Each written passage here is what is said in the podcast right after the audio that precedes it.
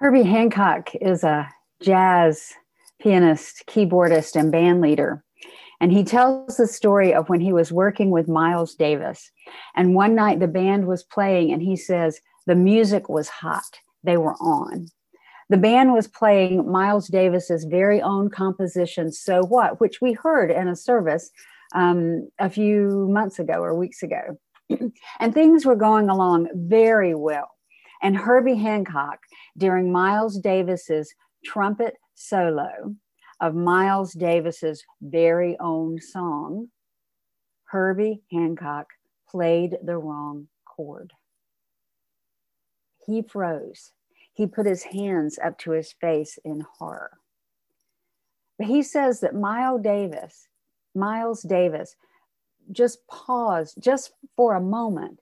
And then he played some notes that made Hancock's chord work in the song. The notes Davis played made Hancock's miss chord, his mistake, sound like not a mistake at all. So, unless we're musicians, and some of you are, and maybe particularly jazz musicians, and some of you are, or jazz experts, and I'm none of those things, we could possibly think of it of jazz improvisation as magic. Okay, I could. We could think it's easy. It looks easy. It looks it's so much fun. But from what I understand, jazz improvisation is not a random free for all. You can't just play what you want and sound good. You have to have a, a you have to practice a lot to know the basics and beyond the basics. And then maybe you'll have the level of freedom, the creative intuition necessary for improvising jazz. In interacting with the world and with each other, we are often required to improvise. And in order to be at our creative best, it helps to have that strong foundation. And this is true with life in general, of course. we learn and embrace the basics of being human taking care of our bodies and minds, building emotional health and resilience, and nurturing and growing our spirits. How that looks may differ for each individual according to our social locations and other factors like race, socioeconomic status, parents, religious background, sexual orientation, our place in society, and how society treats us. Certainly, over the last year, we have improvised and adapted to so much. But we don't learn the basics in isolation. We learn it in and with communities of people and through interactions with our surroundings, both near and far. We learn what is important and what we value, not just who we are, but how we want to live in this world, what we're willing to work for, what we're willing to risk and be vulnerable for.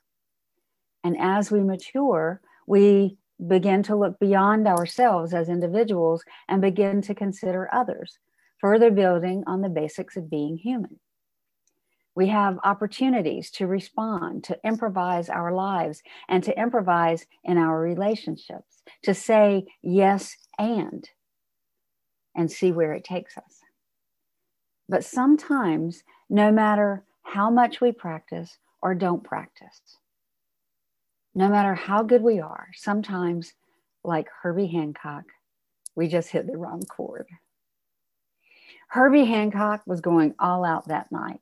The music was hot, he was on.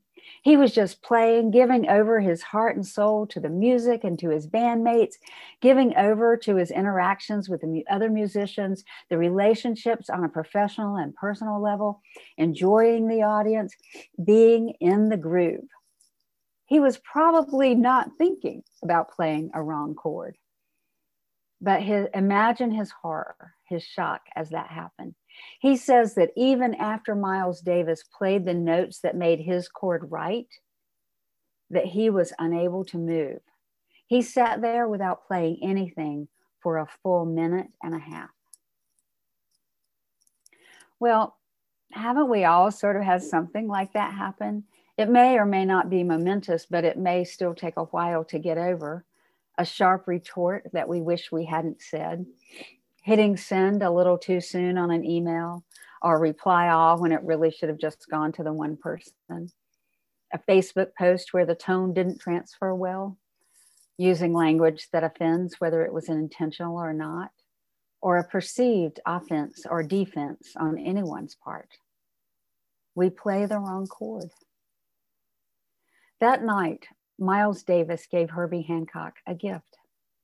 Hancock says Davis saw his wrong chord not as a mistake, but as um, something that happened, an event. And Miles Davis himself says when you hit a wrong note, it's the next note you play that determines if the first note was good or bad. So, what matters is less about the mistake, the wrong note or chord. That's just something that happened, an event.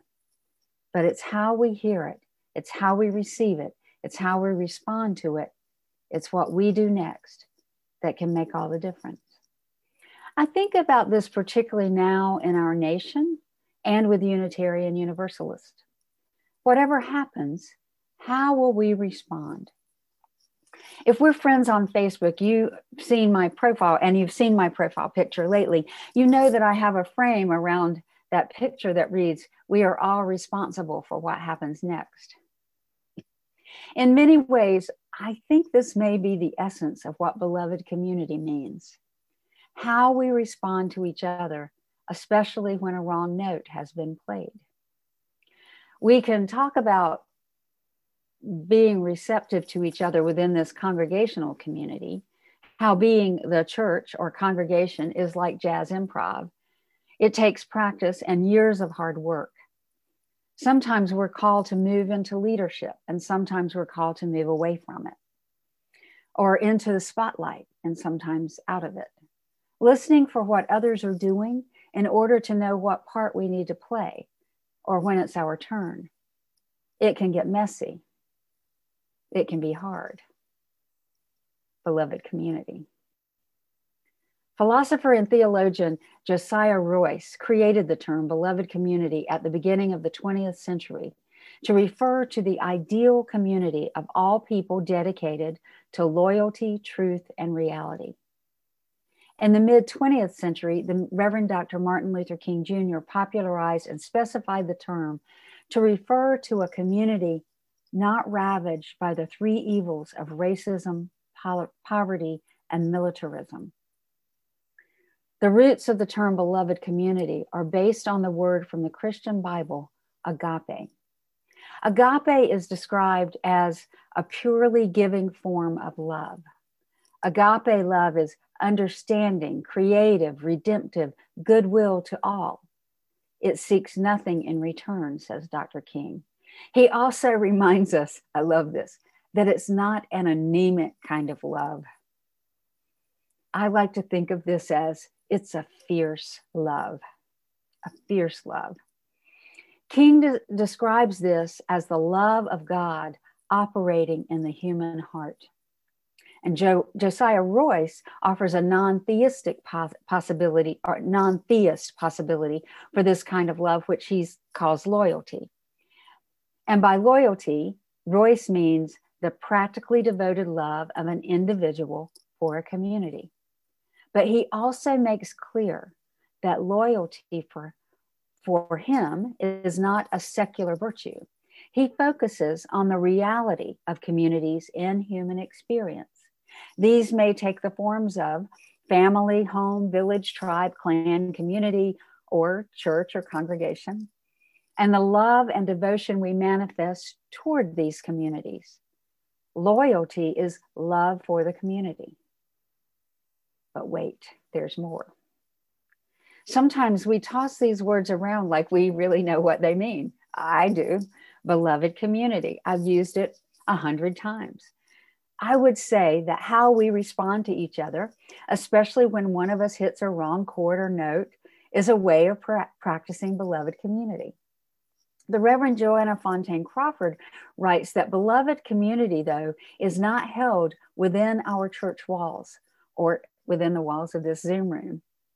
As soon as we begin to think like that, she says, we've moved into the exact opposite of beloved community. Because in creating that definition of community, we have necessarily created otherness. We have made some, something, someone different than ourselves. There is the community inside our walls, people who think like us, act like us, look like us. And then there are the people who are not part of that community, the others. Thinking that way is not beloved community. Beloved community is all of us, everyone, everywhere, and everything too. Everyone, everywhere. Everyone, everywhere. Like improvisational jazz or comedy improv itself, beloved community takes openness and work. It means saying yes and to explore with each other what the possibilities are. We can think of it as a kind of magic that just happens that we're waiting to stumble upon or find. But beloved community, according to Josiah Royce and Martin Luther King, cannot be found. It must be created. And that indeed takes work, and it is our work to do. Beloved community may require us to do things differently from what we have known, to act differently, to offer differently, to receive differently, to pay attention to how we say things and when we may have caused harm. It may require us to examine our assumptions about our own best practices in large ways and small ways. And here's both the exciting and frightening part. This is where Royce begins to talk about sin we don't talk about that much as UUs what with our belief in universal love and salvation and the belief that there's no hell to go to when we die royce offers that sin is any action that breaks with the dictates of wholehearted love any action that breaks with the dictates of wholehearted love this isn't just missing the mark we aren't talking about not emptying the dishwasher when it's your turn, or taking the last piece of chocolate cake, or being cranky with people we love. We aren't even talking about hitting the wrong chord or note. Royce is talking about a serious breach, a freely chosen act, a willful act against love, an attack upon God and humanity, an attack upon love and humanity a choice to act that way, that would be a grave action indeed. And I think when we to, to bring that down into practical terms, I think, or real terms, I think that we're talking about domination of others, racism, imperialism, uh, allowing people to remain in poverty. Certainly, that's what Martin Luther King was about a betrayal, a breaking of trust, willfully chosen to harm others. When I say that's what Martin Luther King Jr. was about, I mean that he was about, that's how he equated uh, a breaking of beloved community. Here's the mind blowing part though. In true beloved community, the entire community is responsible for what comes next, not the person who created the harm, the traitor to love, but the community. It's the community and only the community that can offer atonement. It must be the entire community that offers grace and brings the traitor back into the fold of beloved community. Miles Davis and Herbie Hancock might say it takes the whole band and years of working at it. I know that we may not see this in our lifetimes, not in a whole way, but we can see it in small ways. But our choice to stay in community, to do the work of making it beloved and making each other our beloveds and everyone and everything beloved to us, that to me is where the joy comes knowing that I am not in this alone. I am not working for justice alone. I do not have to do this by myself, and neither do you. The work of building the beloved community belongs to all of us. When I fall short of my ideal, there are those to bring me back into the fold, into the embrace and care of community. We are all capable of extending grace, and sometimes we are required to extend extra grace to folks who need it. And sometimes the person who needs it is me, it's you, it's us. We're all capable of playing the next note, of knowing that we're responsible for what happens next. The joy is that we're in this struggle together and that we can improvise pretty well together too. Dr. King writes, let us be dissatisfied until every person can have food and material necessities for their body, culture and education for their mind, freedom and human dignity for their spirit.